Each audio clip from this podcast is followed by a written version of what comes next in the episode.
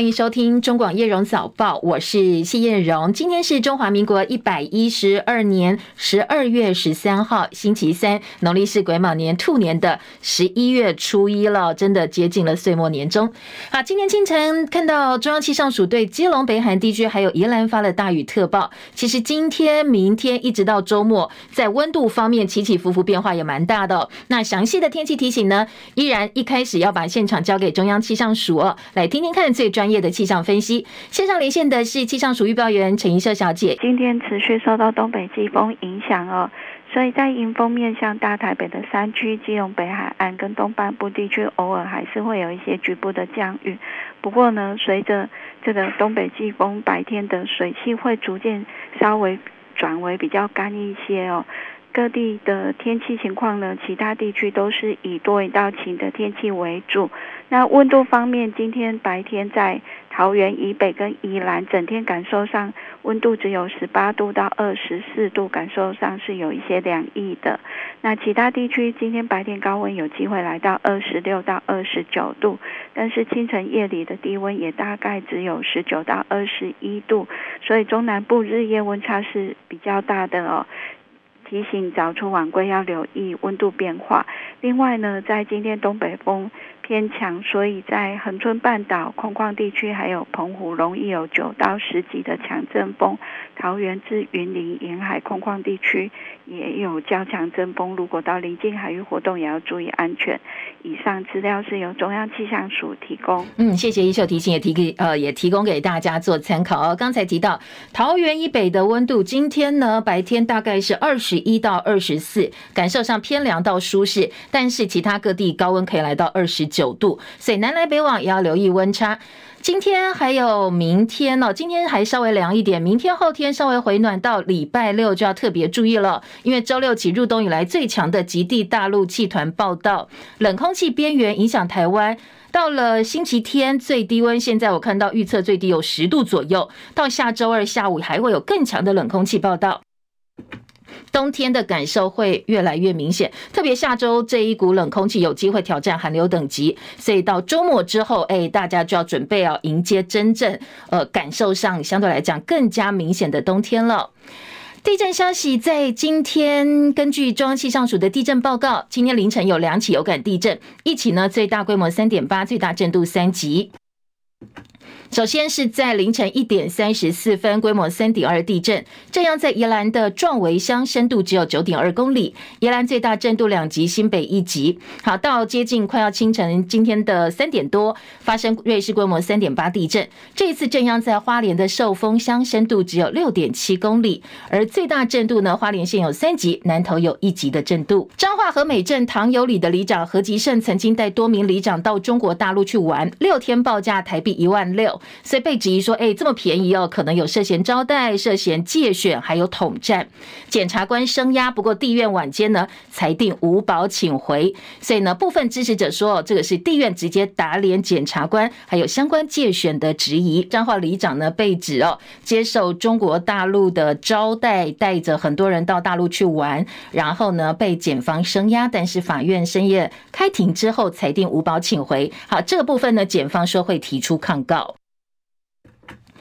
美国政府今天公布十一月消费者物价指数 CPI 比去年同期上升百分之三点一，那通膨呢连续第二个月稍降，这对于寻求让物价获得控制的美国央行官员来说是一个让人鼓舞的好消息。最新的通膨数据让投资人也继续抱经济软着陆的希望，所以美国股市主要指数齐扬，而石油暴跌拖累了能源类股走低。今年收盘的美股主要指数道琼涨一百七十三点，收在三万六千五百七十七点九四点。道琼指数收盘写下史上第三高的收盘价。纳斯达克指数涨一百点，一万四千五百三十三点。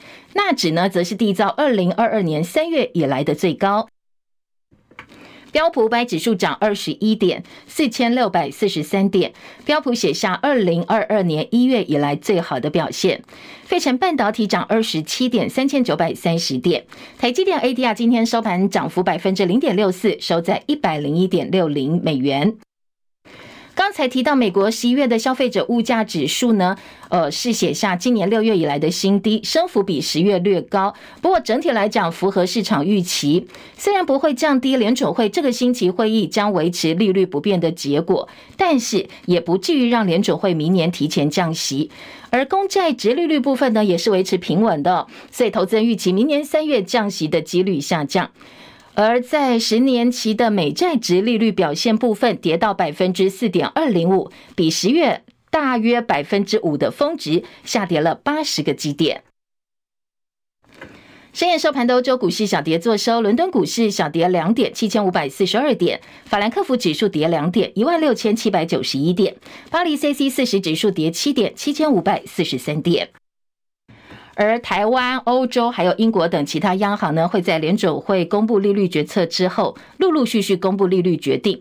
外界普遍预期各个央行可能都会维持利率在目前的水准，但是挪威央行除外，因为挪威通膨居高不下，所以目前可能哦预计的是挪威央行会在十二月继续升息。美国联准会的利率会议马上就要召开了。昨天美股带动台北股市收盘的时候涨了三十二点，收在一万七千四百五十点六三点。最主要，本来呢，昨天台北股市盘中冲高到一万七千五百二十八点七二点，写下今年指数新高。但是盘中获利了结卖压出笼，所以台北股市甚至一度翻黑。不过收盘的时候还是上涨了三十二点，写下今年收盘指数新高点的一万七千四百五十点。昨天台股成交量台币三千一百一十八点五四亿元，而亚洲货币昨天主要的币别呢走势不同调，日元开始反弹了，而台币兑换美元微升零点三分，收在三十一点五零九兑换一美元。外资有买有卖，但是态度呢越来越保守。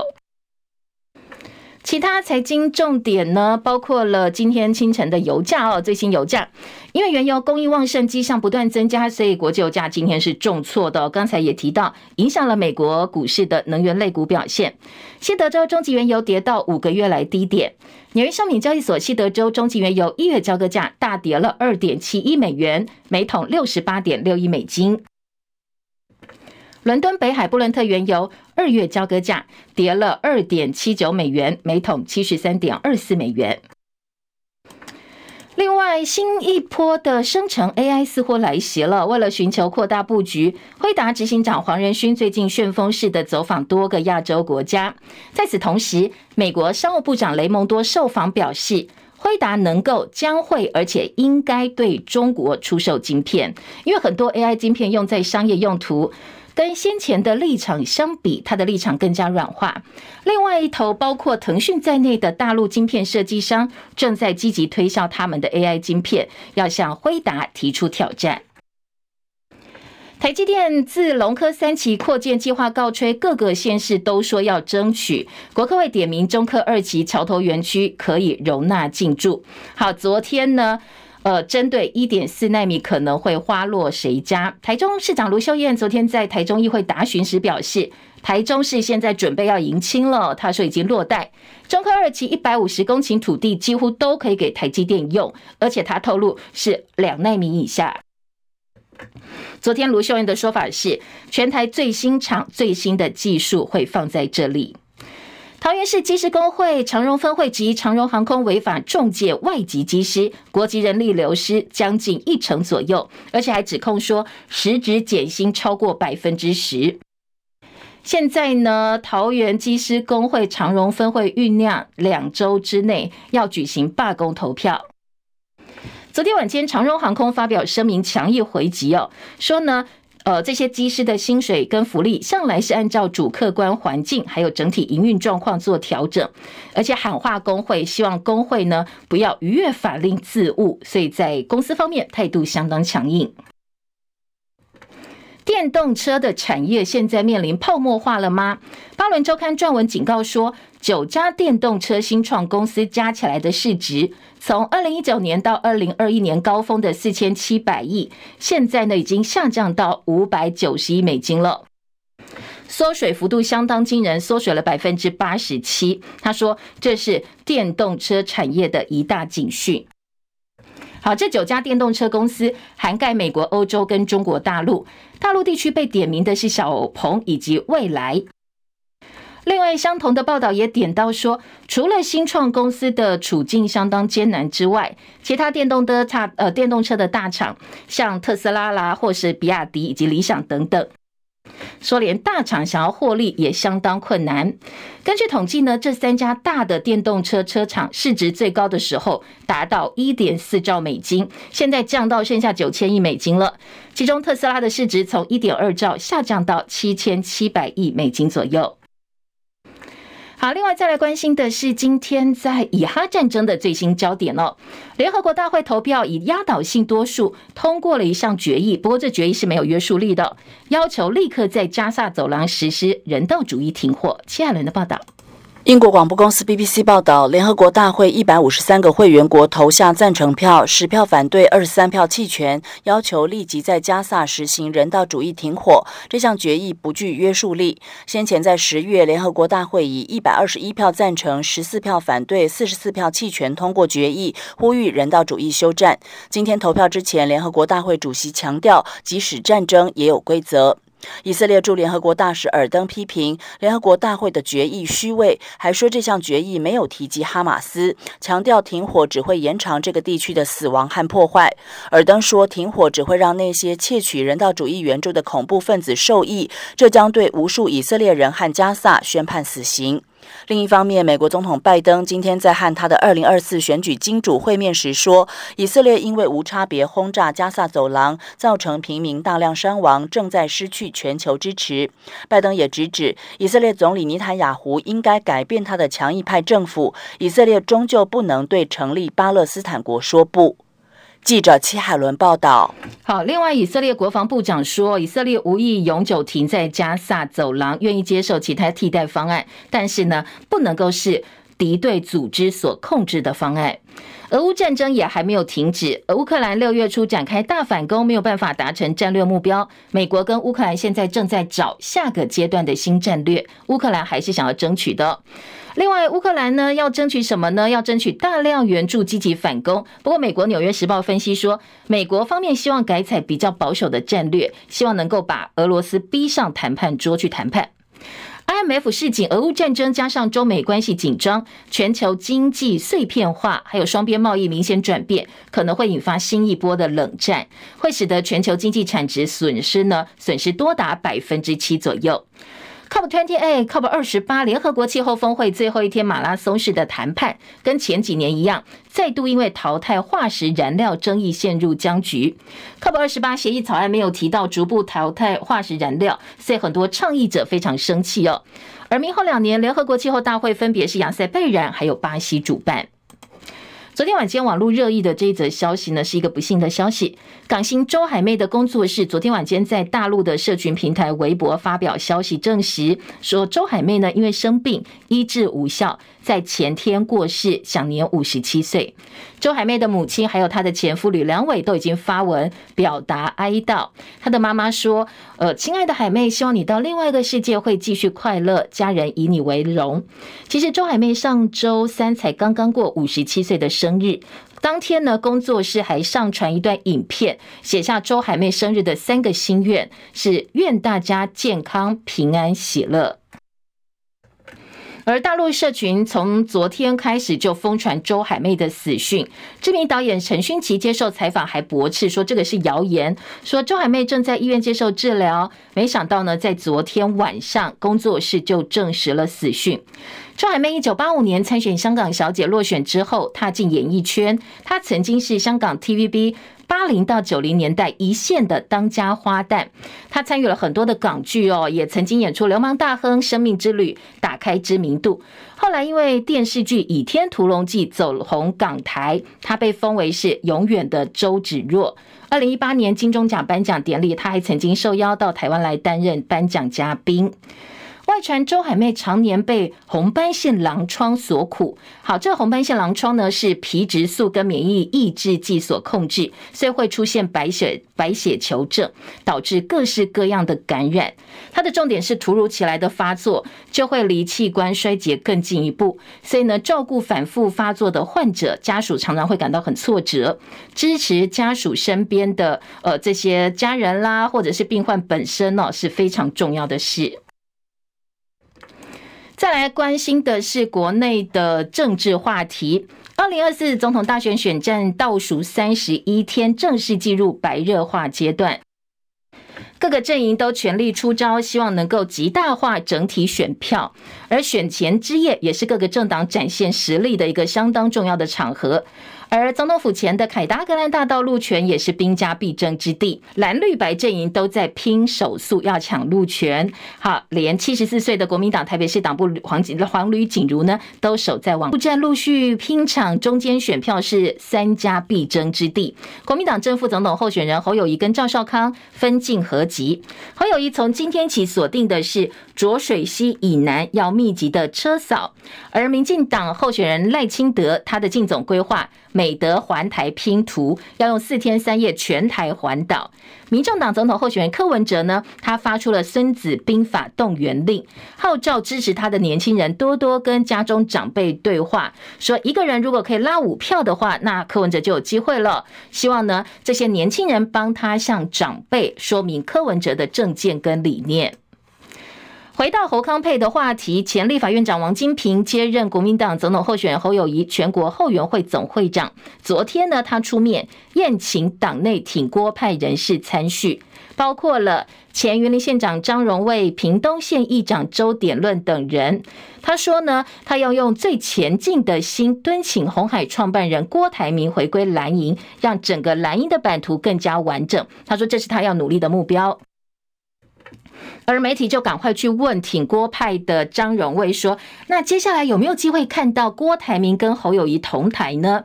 好，这个张荣卫很乐观哦，他说没有问题。他说：“呃，这个郭台铭呢，应该会选择最关键的时机站台。”说的郭台铭现在本来就看得很开了。另外，侯友宜前天举行的国防外交政策记者会，在政策简报当中放进他跟美国外交政策专家葛莱伊的合照，大谈未来要怎么样启动睦邻外交政策。结果没想到葛莱伊很生气哦，他不满说他被影射帮侯友宜背书，因为他照片里两个在一起嘛哦，所以葛莱伊大动作发文澄清，说他没有要支持侯友宜。侯办赶快把照片撤下来哦。昨天侯友宜也公开道歉。在昨天是因为一个记者会的一个文宣的素材了哈，那素材就用了一个完美的很多的学者的照片做背景嘛，那这是一个外交示意图啊产生的误解，所以特别在这里向葛莱伊致歉。那葛莱伊是我们非常尊敬，在台海局势非常重要，很多的意见。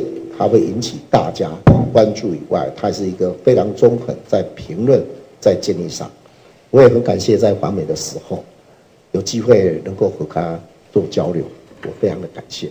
好，听到侯友谊推崇说葛莱的评论中肯，不过昨天他被质疑哦，说他立场一直都是偏绿，因为呢，葛莱并不是第一次杠上我们的政治人物，过去他也曾经不满民众党总统候选人柯文哲，说柯文哲扭曲了他的发言，所以部分蓝营立委就说葛莱你本来就立场亲绿，所以呢，借这个机会哦再度表态，但是他也曾经投书要求民进党的赖清德冻结台独党纲，所以政治大学国际关系研究。中心兼研究员严正声老师接受媒体访问就说了，说葛莱伊其实是机会主义者，他以美国利益优先，并没有在台湾所谓偏蓝或者是偏绿的问题。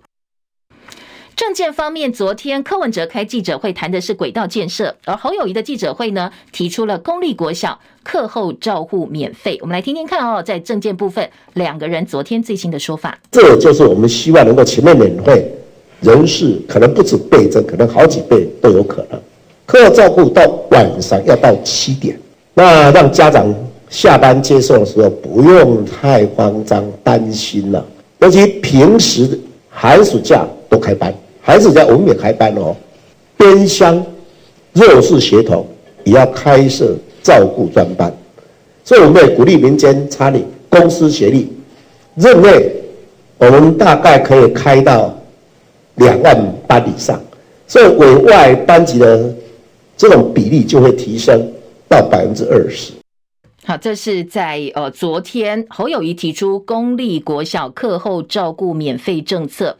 先前侯康提出了青年贷款哦，购物贷款五五五方案，四十岁以下首购族信用没有重大瑕疵排付，可以享有一千五百万头期款全额贷款，利息补贴百分之零点五，利息优惠五年，而闭锁期最高十年，转售限制一生一次。不过被质疑哦，说这可能会导致违约风险扩大。昨天，国民党副总统候选人赵少康，他透过脸书发文以正视听。他说：“侯康贷的真相不容扭曲，买一间一千两百五十万的房子，不管现在的新青安或者是侯康贷。”五年的宽限期内，每房的房贷每个月只差不到一千块。他说，从第六年开始，两个案子不管是本息或本金均摊，侯康贷每个月房贷比新青安多出大概六千块，但是差别是侯康贷不必拿头期款两百五十万。他说呢，你花了好几千亿去买武器，不如把钱用在减轻青年的负担。他强调，侯康配是年轻人的靠山。另外，柯文哲昨天的记者会是提出台湾交通解方。好，他先前承诺开放重机上国道，引起热议。昨天换了一个说法哦，他说如果大家认为不可以，那就把法律改掉，因为现在法律规定是可以。他说你不能够法律规定一回事，实际上你做的是另外一回事。另外，他也批评民进党对手赖清德提出的终结延伸到南投不用大脑，表态他倾向废掉松山机场，但是桃园清泉岗机场必须要有效整合。被问到你要不要废掉机车两段式左转呢？柯文哲说，如果机车能够比照汽车排队沿线左转，不要超到汽车前面，他认为可以考虑延议废掉。而赖萧现在呢，要拼陆战，要推出四天三夜的环岛拼图活动，利用拼字的方式深入基层，拉抬在地的声量。那团队会从二十一号宜兰出发，一路从东部南下屏东，二十二号再从高雄北上，最后一站二十四号回到台北。赖清德昨天到北一女中的校庆一百二十周年校庆，去跟小朋友做互动哦。那媒体追问他课纲议题，不过旁边也听到很多学生说啊，这个赖清德好帅好帅哦。国民党立委游玉兰他就质疑说，哎，赵少康连清华大学、东华大学的校园都进不去，为什么赖清德可以进到北一女中呢？不止赖清德，昨天晚间呢，萧美琴则是到正大跟年轻人座谈。好，接下来赵少康也会去哦。除了回顾他的从政之路，他也特别回应了自己的国籍争议。其实也有诸多讨论，我到底是哪一国人了哦？那当然我是要选中华民国的副总统，我是中华民国人哦。美国的外婆来台湾来看我们的时候，跟台湾阿嬷沟通的翻译是谁？就是我。所以我三岁就开始在做翻译哦，所以我一直觉得我好像。出生就是要当台美之间一个沟通的桥梁。好，昨天肖美琴也回应了一零八课纲当中文言文的比例争议。她说，台湾社会没有去中国化的问题，因为中国文化是台湾社会相当重要的元素。好，讲到这个一零八课纲，昨天北语女的国文老师欧桂芝，她主张了国文科教学时数减少跟文言文比例下降，导致现在学生的程度还有态度都不是很好，再度点燃了现在课纲争议。她昨天特别点名赖清德以外总统参选人这些候选者，每个人都应该要回应外界质疑，要对课纲进行表态。中广早报新闻。好，今天早报在头版内页的新闻焦点，首先来关心头版的新闻话题。好，头版头条大家都不太一样，不过可以看到还蛮有趣的，就是呢，像呃，今天中国时报它最主要头版头条的内容是警告，接下来川普可能会重新回到白宫，而且呢，他过去对台湾的立场跟政策，可能呃面对。呃，台湾跟拜登现在现任的美国总统拜登面对台湾的政策会不会有一些变化，甚至影响到台湾的权益？这是今天《中国时报》哦，最主要头版要传达、要告诉大家的一个讯息。相对于中国时报、自由时报在内页也有这个新闻，但是呢，呃，如果接下来的变化，当然中时跟自由观察点就不太一样。等一下告诉你哦，到底差别是什么？而自由时报今天头版头条仍然关心的是中国大陆介入选举的话题，把焦点放在彰化和美里长可能涉嫌借选揪团到中国大陆涉嫌统战哦。但是这一则新闻呢，自由时报头版头条。中国时报在内页也做到版头，中国时报则是把焦点放在法院最后做出无保撤回的一个裁定，代表的是打脸检方哦，之一或者是打脸绿营之一大陆介选是利用里长这样一个方式。好，两个报纸也是截然不同的报道方向。至于联合报今天头版头条呢，焦点则是放在大选前最低工资法已经完成三读了。到底什么叫做最低工资法？等了七年，现在等到什么？以及呢，它的对象是谁？那老板如果违反会怎么样？对于员工来讲，对于这些劳工来讲，它跟过去我们比较熟悉的基本工资又有什么不同呢？等一下告诉你。在头版的焦点之外呢，财经报纸今天《经济日报》的头版头条是，昨天一大早也告诉大家了，辉达晶片 AI 晶片销到中国大陆，现在美国有条件的开绿灯，当然不能是最新，然后用在商业用途呢，也有一些限制，当然影响是最主要对于我们的一些呃这个台气会有什么样的影响？今天《经济日报》放在头版头条。工商时报则是关注现在台北股市哦，今年可能接下来的一个走向。好，各个报纸啊，今年在头版头条焦点不一样，我们一一来告诉您。先从今天的呃《中国时报》听起好了，《中国时报》说，川普如果重返白宫，对台政策添变数。美国学者说他的作风难料，对盟友具有破坏性，可能有利北京，但是不利台湾。好，这是《中国时报》头版头条标题。《自由时报》在内页这一则新闻的标题则是。美国对台政策稳定，大选是关键。美国学者分析，如果美国优先立场候选人出现，恐怕会出现转折。好，两个报纸哦，《自由时报》要特别强调的是。美国对台对中的政策是有连贯性的，不会有太大的一个逆转。抗中三挑战，台湾对美国越来越重要。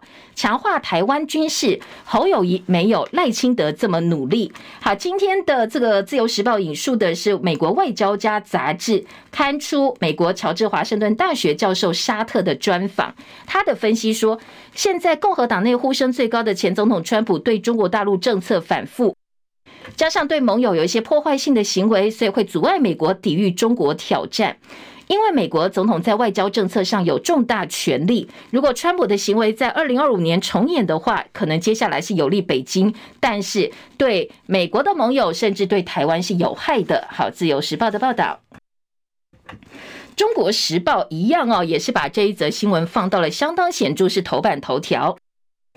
那中时呢，在内文当中提到，台湾不管是谁当总统，美国的政策都会延续下去。但是大陆学者担心，川普会再度引爆中美分歧。好，这个访问的是呃，大陆暨南大学国际关系学院教授陈定定，他说呢。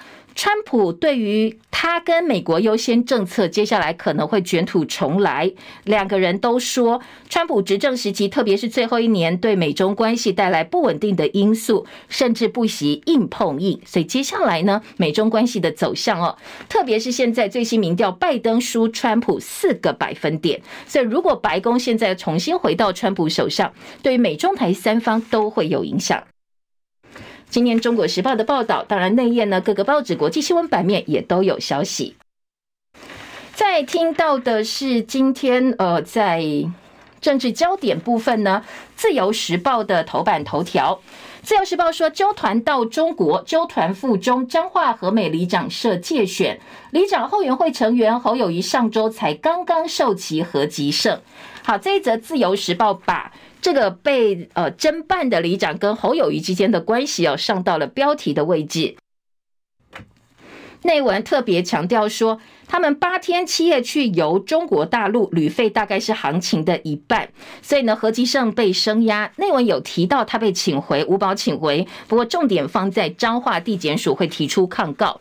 相同的新闻，《中国时报》说，检方认定是违反选罢法还有反渗透法去声压他的，说他到中国大陆疑似接受招待，但是地院打脸，侯半则批评抹红跟不当连结。中国时报在报道这一则新闻的时候，特别把呃这个昨天晚间呢，法官在八点多结束了声押庭，这个当事人何吉胜被五保请回，但是检方说会提出抗告，放到了第一段哦最显著的稿头位置。另外也报道了在侯办部分的一个说法。这个当事人何吉胜呢，是连任三届的里长，现任的彰化县村里联谊会的总会长，国民党全代会二十一届全代会的党代表，所以呢，他被控反渗透法，家属觉得很错愕。他说他到中国大陆玩已经很多次，有相当的时间，而且不是第一次，那也不是最近才去，为什么在这个时间点侦办？家属也提出质疑。另外，在侯办部分则说，你为什么要刻意哦把这个人跟这个侯友谊做连结？那再度使用抹红的劣质手段。好，这是中国时报报道这则呃新闻最重要的一个方向。另外，在呃今天的自由时报头版二题呢，等一下来告诉你哦，是跟台东的世家回到中国大陆市场有关系。自由时报头版头条说。呃，台东进销世家，中国验出有虫，说这是台东县政府自行接洽北京，还绕过两岸协商机制哦。说呢，你看你自己去谈哦，结果虽然回到了大陆市场，世家卖出去了，不过一验就被你讲有虫嘛，哦，政府又没有办法保护你。好，中国时呃自由时报大概要传达出这样一个意思哦，说中共禁止进口台湾世家两年多，总统大选前绕过中央两岸协议机制。禁自开放台东部分果园的世家输到中国市场。这个月五号，第一批恢复适中的世家从高雄出发，七号抵达中国之后，中共只放行一柜，另外一柜呢被控验出有虫进不去，台东农会必须要办理退运。中共指定对象重新回到前客的老路。好，这个今天的自由时报说，陆委会先前就骂过中共指定地方政府跟某党商量，重新回到买办前客老路，让农民受剥削，不利两岸关系。专家说，只限定特定县市的农产品回到中国大陆市场，是企图要影响选情。好的，自由时报的报道，在头版中间版面。另外内页有金明联说要修法禁止中国籍担任公职。这是呃，今天自由时报另外一个话题哦，说。金联、金明联呢，他们经济民主联合智库提出强化公务员国家忠诚义务的三点倡议，说最主要是修法禁止，如果你是服公职的话，有中国大陆国籍就不行。说因为中国想要消灭我们的主权，所以拥有中国国籍呢，跟公务员的忠呃忠诚度会有所冲突。好，今天的自由时报大作哦，放到内页版头大标的位置。联合报今天的头版头条是最低工资法。好，今天的最低工资法呢，是大选前完成了最低工资法三读。CPI 年增率应该要纳入参采，应哦不是得，是必须要纳入参采。十个指标仅得参采，就是可以用也可以不要用哦。最重罚雇主一百五十万。好，今天的联合报把标题呢是最主要介绍这个最低工资法的内容。醒报也把这则新闻放在头版头条哦。醒报说，最低工资法通过，工会、商会都有意见。昨天立法院三读通过最低工资法，资方希望能够纳进工商界的成员，劳团呢也不满，说这个法律呢并没有制定每年必须要调薪的最低门槛。换句话说，工商界对于呃不满最低标，或者是你并没有给一个空间哦，说每个地方每个行业不一样，应该要有一些弹性。工商界跟劳工团体都不是很满意。那我那页新闻呢？关于呃这个最低工资法的版面其实也蛮多的，我们也提供给大家不同角度的看法。好，在最低工资法部分呢，可能很多人说，哎，我们不是有个基本工资，为什么还要再定一个最低工资法哦？我们也来告诉大家，最主要昨天通过的最低工资法是把呃消费者物价指数 CPI 必须纳进参采，呃做了一个明文的规定。所以呢，以后薪水要随着通膨指标做调整。如果雇主不给最低薪的话，就要罚一百五十万。而工商界希望劳动部纳进工商代表，然后每个呃每年要重新开会的时候，听听工商界的心声。但是工会则说，好，你没有一个最低的一个门槛，我们还是没有保障啊，随便你讲哦。劳动部则说，呃，其实我们现在就有基本工资了，月薪两万七千四百七十块，时薪一百八十三块。最低工资法上路前都按照本来的基本工资。那到底为什么要最低工资法？其实最低工资法是蔡英文总统二零一六年提出来的政见，二零一八年劳动部去规划这个草案。那当然，昨天是三读通过了。按照契约自由的原则，这个法就是顾名思义，最低工资法嘛。最低工资要保障劳工最低的一个生活水准，所以劳雇双方可以议定工资不能够低于基本工资。好，那如果我们又回到基本工资，为什么还要最低工资法？其实哦，劳动部说，因为以前的基本工资的审议办法呢，它是一个呃法规命令，位阶比较低，所以我们必须要透过法律来做规范，提高它的位阶。那到底？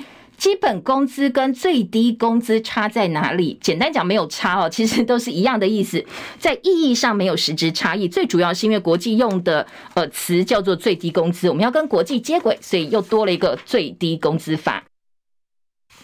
有没有计算公式？其实没有，但是呢，有一些参采的指标，刚才也提到哦，所以呢，这一次是正式把最低工资法的参采指标做了一些明文规范，因还有得的不一样。那这则新闻呢？自由时报在内页说，好不容易啊，经过了七年，我们现在终于完成了立法最低工资法，这是小英政见的落实。所以听到哦，其实最关键的字是小英政见落实了。CPI 应参采十项指标得参采，而且呢，今天自由时报说，蔡英文基本工资连八涨，他的条幅已经超过马英九八年执政的一倍了。而在你如果只看自由时报，你看到的是。劳团多表肯定，然后工商界肯定法制化。但是如果呢，你再去看一下其他报纸哦，像呃联合报呢，则说空转七年最低工资法换汤不换药，参采指标几乎只字未动，GDP 的成长率怎么样？参采也是模糊的，充满活模糊的空间。这两个半呃两家报纸对于最低工资法虽然完成立法，整个结论是一样的，但是评价是截然不同。联合报今天在内页的呃，这是五版哦。五版说，呃，这草案本来是卡关，刚才说呢，等了七年，空转七年，但是在赖清德一说话之后，马上就送审，所以呢，也是呼应了先前赖清德出来的呃，这个他的政见提出来的一个政见。下面说，劳动团体批评没有定调涨底线，形同是废法，根本没有用。工商界说希望广纳代表，而记者的特稿呢？记者屈燕成的特稿说，蔡英文心中最软的一块，更像软土生绝一样。这个台语的一个俗语，说过去呢，总统说劳工是他心中最软的一块，莫非是软土生绝？呼之则来，挥之则去。因为劳工在劳劳动市场往往都是弱势。在劳资双方实力不相当的情况之下，制度性的保障对于劳工来讲很重要。所以呢，你必须要扮演劳工的捍卫者，你要很清楚哦，把这个例如涨调涨的一些底线啦讲清楚，到时候资方呢也没有办法去凹劳工了。但是你说是模糊空间的话，其实哦，对于接下来要进入谈判的劳工来讲，他们永远没有筹码跟资方去对抗的。所以今天在呃这个联合报呢，针对这个部分呢，也给了相当的版面报道。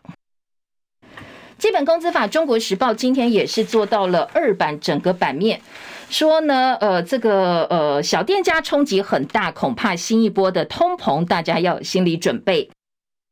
最主要说。如果说真的，一如大家期待终结低薪问题的话哦，影响最大可能是独立餐饮店，或者是不到集团式规模的小店家，因为除了缺工，接下来呢，可能呃这个薪水提高啦，物价又上涨，原物料又涨，接下来就要面临通膨的问题了，会有一种通膨的恶性循环噩梦。好，这是中国时报比较担心的。今天《中国时报》二版把呃最低工资法的一些立法重点啦，还有观察重点，在内页二版做了一个小表格，说工商界希望按照行业别定不同标准，而且要有缓冲期。劳团则说，把现况当做政绩，简直是诈欺。好，就最低工资法。而在联合报今天头版二题是 COP 二十八高峰会决议草案难产，没有纳入淘汰化石燃料，欧盟等拒接受，LPEC 则是寸步不让。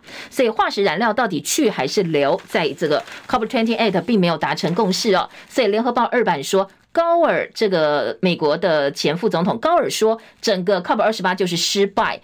化石燃料淘汰变成减产，海岛国家也炸锅。环团说，这共识呢对于小国不利，所以是气候不正义。企业希望全球公定碳价，自定价差可能会上千倍的差别。美国众议员警告台湾，必须要检视能源的安全以及能源政策。好，在中时则说，这个到底要不要淘汰化石燃料没有结果。美国特使凯瑞说，这将会是生存之战啊！希望各国呢能够秉持良心。选战话题，《中国时报》头版二题是王金平要来整合郭台铭派了，说呢整合出走派地方势力。王金平说，希望让蓝营的版图变得更加完整。昨天包括了张荣卫、云林县的前县长、屏东县议长呢周典论、金门县议长洪云典，这十过十多个地方要角都被王金平请去吃饭了。当然里头呢。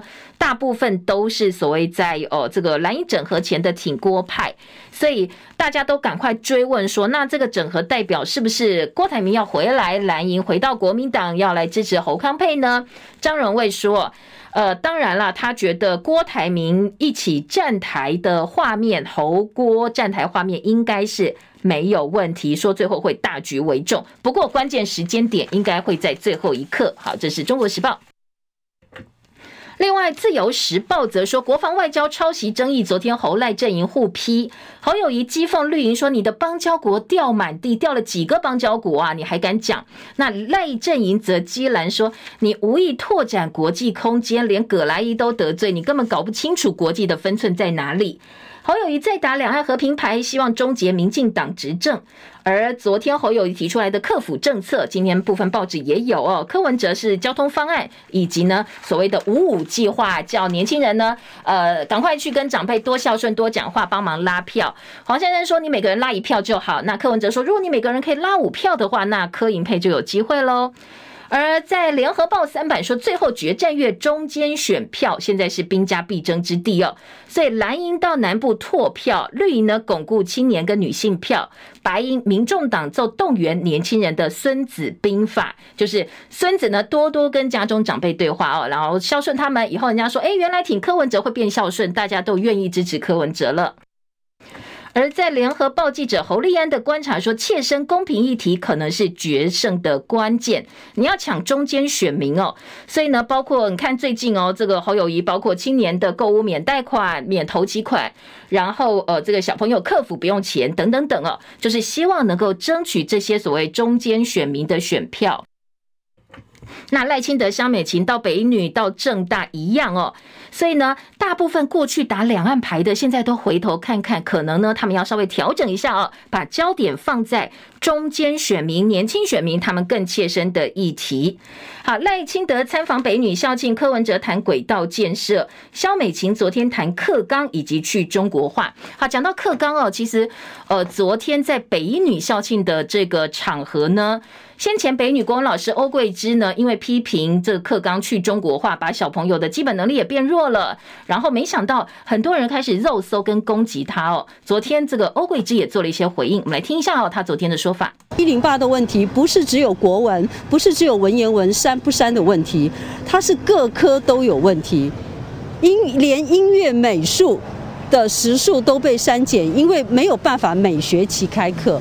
那更不要说学生。数学、物理、化学、英文能力的弱化，所以它是一个全面偏颇、全面缺陷的课纲。不调整这一遗憾，一零八课纲执行下去要到一一八年才停止。这十年间，受教育的学生，他们在他们最青春、学习力最旺盛的时候被如此的耽误。我请问教育官员们，你们于心何忍？你们良心何在？好，媒体也问他说，立法院的院长尤其坤先前曾经表示，廉耻这个东西哦是君主政治的产物。那欧桂吉相当不以为然。任何一个有一点常识的人都不会说出这样的话。如果民主政治不需要廉耻，不需要礼义廉耻，那请问这个制度有什么好珍惜的？我们死命的好像要维护所谓民主的价值，民主的价值不需要廉耻，不需要礼义，那这个价值有什么好维护的？难道我们有问题吗？难道西方的社会、西方的价值就不需要礼义廉耻吗？好，昨天欧桂芝出来受访了。而《中国时报》今天三版版头说，政策有感，侯康民调只差赖萧百分之二点六，这是美丽岛电子报他们持续性进行的民调，说呢，现在侯康配三二点五，那赖萧配三五点一，双方差距不到三，已经进入了误差范围了。柯银配百分之十七点三，在趋势部分呢，呃，侯友谊青年支持度上升，然后呢，赖清德支持度下跌，指的是年轻人的选票，但是柯银配也并没有被所谓的弃保影响，柯银配的支持度是保持在那边哦，并没有往下掉。而中国时报说，蓝营青年支持度超车，绿营铁票区下滑。而民众党也公开他们自己的内参民调哦，说我们不是第三，我们现在是第二哦。好，在民众党部分，赖萧配三四点三，民众党柯银配二四点五，跟赖萧差九点八个百分点。国民党侯康配二十二点九。而在呃今天的《中国时报》还有点到柯建铭两度为抹红道歉，因为呢说呃国民党在党团部分委员的要求，希望针对呃这个部分的先前希望能够说明中共介选证据，结果没想到呢绿营党团说，哎你们冻结陆委会预算等等等，就是跟中国大陆勾结，所以国民党好生气呀，开始要罢审了，所以退出协商。后来柯建铭说了公道话，说本来在野党有在野党要做的事，执政党执政党要做。做的事，所以他三度道歉哦，所以蓝营也恢复协商了。好，交通新制五个月有八十万人被记点，中国时报四版说。九百四十四个人被吊照。好，交通新制真的是行人也抱怨，这个呃，计程车司机很多的驾驶也抱怨。交通部统计哦，一共八十万人从呃一开始上路到现在，因为违规被记点，已经有九百四十四人都超超过十二点被吊扣驾照，包括全民计程车、全国汽车驾驶人权益今天号召上百辆车集结凯道，要绕行民进党高雄市党部递交陈情书，希望呢。呃，政府能够正视职业驾驶的困境，还有送货员一个月收到十张的罚单。好，我们时间到了，谢谢大家，明天见，拜拜。